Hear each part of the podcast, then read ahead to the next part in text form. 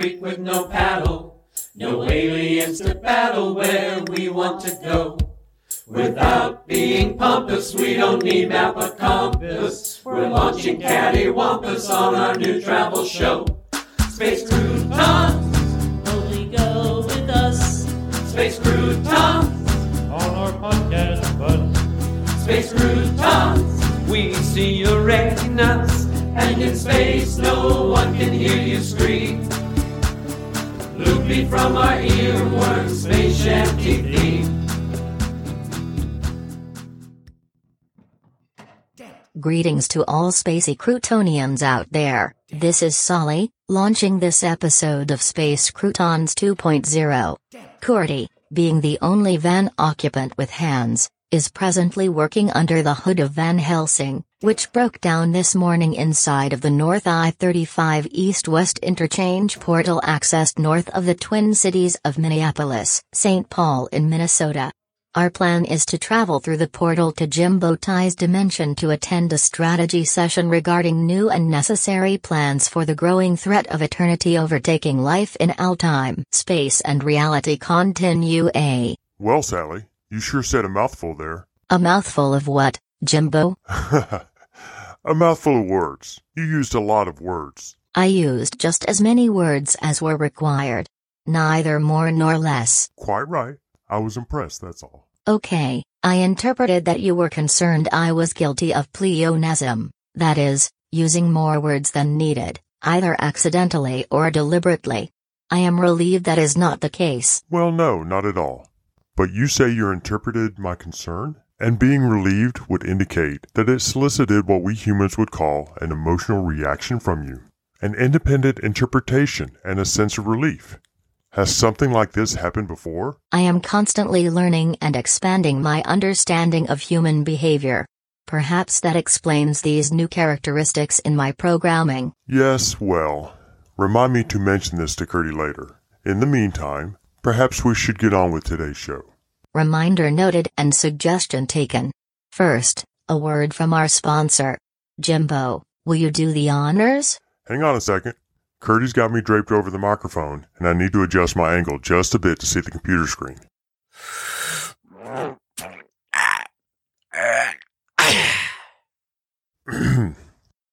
there. Okay, today's sponsor is Besford's Single Grain Bread Alone, the new bread option with no additional ingredients. It's less and less expedient to read all the ingredients in what should be a simple loaf of bread. We used to be conservative in readditives, preservatives, but today we're seeing more and more instead. But Mr. B will give you bread that's bread alone. No chemicals, no sweetness in a no propionic zone. If you want bread, we'll give you bread, but do as you are told. You've got to eat it all today, or it will mold. Spoil alert! Yes, eat it all today, or it will mold. Find Bedsford's bread alone near the checkout counter so that you can get home ASAP. Alright, listeners, as Curdy continues to curse at Van Helsing's engine, he has tasked Jimbo and me to play the following communication from the alien being known as Dandelion from the planet Quell. She has sent this communication with a specific request for help from the inhabitants of Earth in all dimensions. Hello, Curdy and Sally. We have not spoken in some time, not since the end of our search for the Cordex and the destruction of the Woodent. As you may have guessed, I've been struggling to find direction since realizing that Finer is indeed gone for good. It has taken all of my energy and attention to move on, and my apologies for staying silent for so long. And on a side note, I am aware of and expect your apology for eavesdropping on my interactions with Flint and even broadcasting some of them on your podcast. I assure you I'm not mad. I know your motives are not malicious and your heart is good. But next time, how about reaching out privately, okay? So to update you, Flint and I did journey to the Florida Panhandle and found the candidate in Crestview, and she used her medallion to heal my brother Florian. She also informed me about the dead zones and the icosahedrons she was researching with Adrian and Dat. And as Florian recovered, he was able to deliver the message from the Empirical commander, which led me home to Quell. That is why I'm contacting you today. Because of the resurgence of the dissentient rebellion, I was needed on Quell and took my place as the transportal link strategist to the Empirical commander of our resistance forces on the left turn front. I know, fancy title, but important work, and I'm honored to do it. Before I go further, a brief examination of our history may be helpful. Quell is actually made up of three adjacent planets water covered Dissy, fire scorched Elko, and wind swept mineral rich Q, the largest and most populated of the three. Eons ago, the three populations agreed to come together, sharing our combined resources for the benefit of all. Quell was the name adopted for our citizenry, and those in charge were tasked with keeping things fair and equitable for all. However, those on the water planet never seemed satisfied with the agreement, and a secessionist wave amongst the dissentients has evolved into a threat of domination by the dissentients over the rest of us. While they have at times been a formidable adversary, we true Quellians have always been a more advanced life form and can rely on that advantage to protect us in our way of life from the aggressive greed that has historically driven the rebels to covet the other two planets and their resources. But unfortunately, we're finding that the dissentients have been acquiring new technology and forming secret alliances which are now narrowing that gap and making it more difficult to keep them at bay. Surprise skirmishes fought with new weaponry and the recent infiltration of our upper ranks by dissentient spies has decimated our troops, and we are losing ground almost daily. There is, for the first time, talk amongst our leaders that we may be forced to negotiate a truce, ceding the water planet more control over itself and portions thereof. This would be disastrous for us, and the thought of it, quite frankly, allows me no rest. One bright spot in all of this, and something of which you may not be aware, your Earth friends, Dat and Aiden, both offered their skills and expertise to help us out and came back to Quell with me. They have already served with intelligence and bravery and have been instrumental in the successes we have had in fighting back against the dissentient onslaught. It was their idea to reach out, and they want to speak to you and the people of Earth right now. Aiden, you first. Curdy, this is Aiden. Boy, this is, uh, far cry from small town Alaska, right?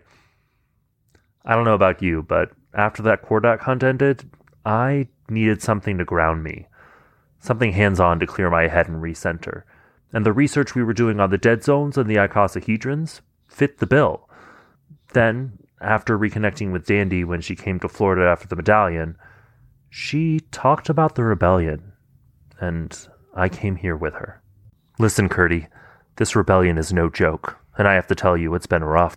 I've been in several of the skirmishes myself, and I've never seen anything like what the dissentients can and will do to take over Quell. They're water breathers, Curdy. And apparently, in the past, this limited their activity on Fire Planet Elko or here on Wind Planet Quay.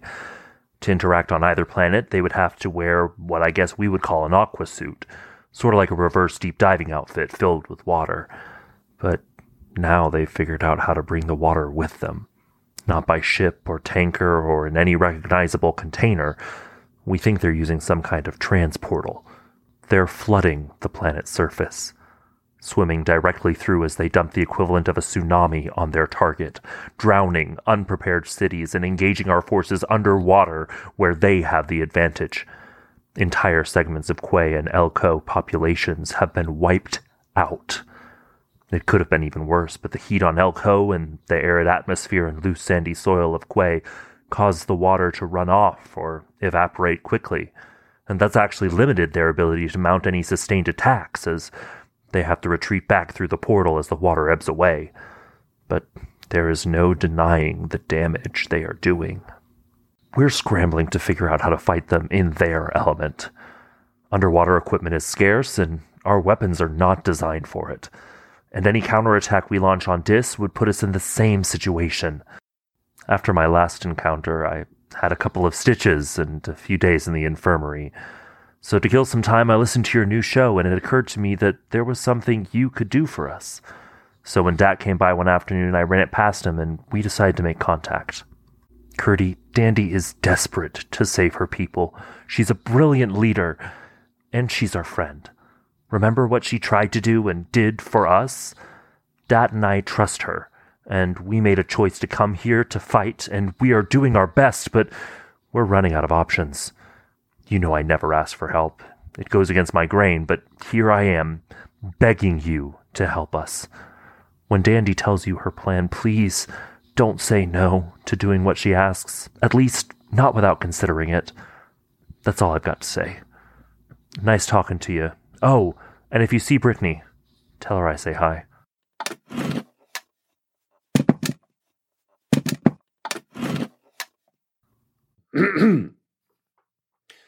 Hello, Curdy. Dat here. Not sure if you were aware that I came to Quell with Dandy, but yeah, I did. I know it's not like me, or at least the old me.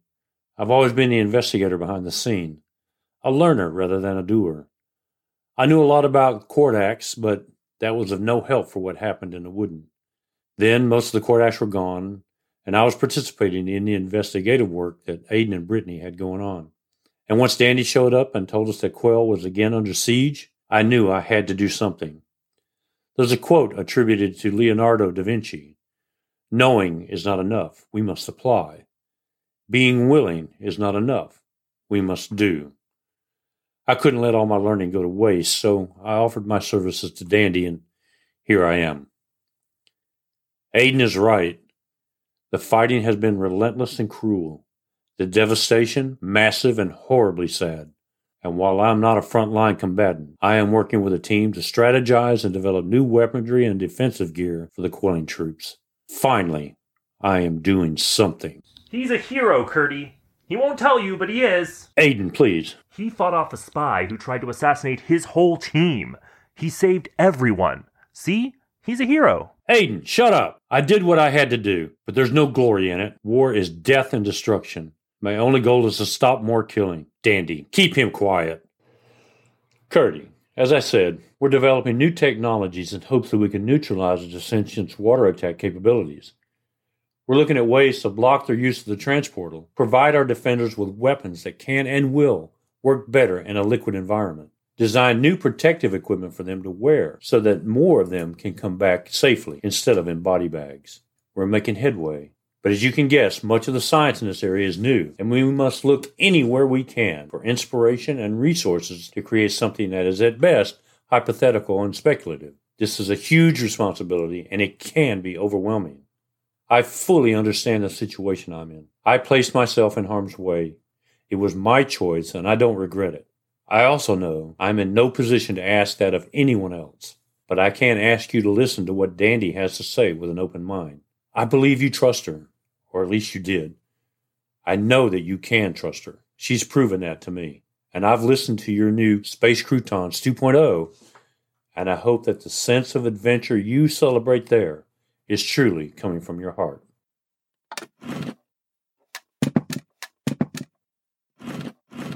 All right, then. I'm sure it's become obvious to you from listening to Dat and Aiden that I am sending this message to ask for your help. The rebellion has taken a toll on the people of Quell, and our troops, our peoples, our hopes have all been decimated. We are desperate. We need you, Curdy, and your listeners to come to our aid in a way that only you can. In a number of your new travel stories, you mention new worlds and civilizations and their advanced technologies. We need those technologies. An alliance with those who can provide access to some of these could speed up our own research and development and bring us back from the brink of defeat. A peaceful coexistence amongst the peoples of Quell will once again be possible, but only if we can stem the hostile dissentient tide once and for all. This is what I live for. This is what Finer gave his life for. And I fear that without your help, that dream of peace will be gone for good. Please consider my plea and respond without delay. That is the communication in its entirety. Direct, succinct, no pleonasm. Would you agree, Jimbo? Yes, Sally. And Dandy, you can count on me. Come on, people. Without our help, Quell will fall. Everyone must spread the word, as we will do through Space Croutons. And any ideas you listeners come up with, you can share right here on the show. Yes! Hey, it sounds like Curdy has gotten Van Helsing going again. And that rumble means we're back on the road to my Earth for the Eternity Strategy session. This is a dramatic turn of events. As Cordy's dad would say, Life is not a destination, it's a journey, so take that journey and oh yeah, bring plenty of snacks because you're gonna get hungry. And coffee to keep you awake, especially if you are going through Nebraska, there's nothing to see there. So now we leave you to ponder those wise words, and as we close this episode, we remind you to stay safe, be kind, and keep peace in your heart until our next story time. So when we leave the station for each time or space vacation, you won't wanna miss it. If you do, well you can kiss it. Space Crouton, Season 2.0. Space Crouton brings new worlds to know. Space Subatomic afterglow. as we cruise the Milky Way by tractor beam. And the Quardaks are just a distant dream. And our brains have turned to sour cream. Loopy from our earworms, space shanty. Space. Space Croutons is a work of original fiction. Similarities to persons, situations, or events, real or fictional, is coincidental and unintentional. Created and written by Jerry, Jace, John, Della, and Jeff Goodson. Episode story by Jeff. Original music by Jeff. Production by John, Jerry, James Morrow, Rachel Blakesley, and Jeff. Featuring the voice talents of Barry Shea, James Morrow, Rachel Blakesley, John, Jerry, and Sally. Entire work copyright 2021 by Jeff, John, Jerry, Della, and Jace Goodson. This has been a Good Witch audio production.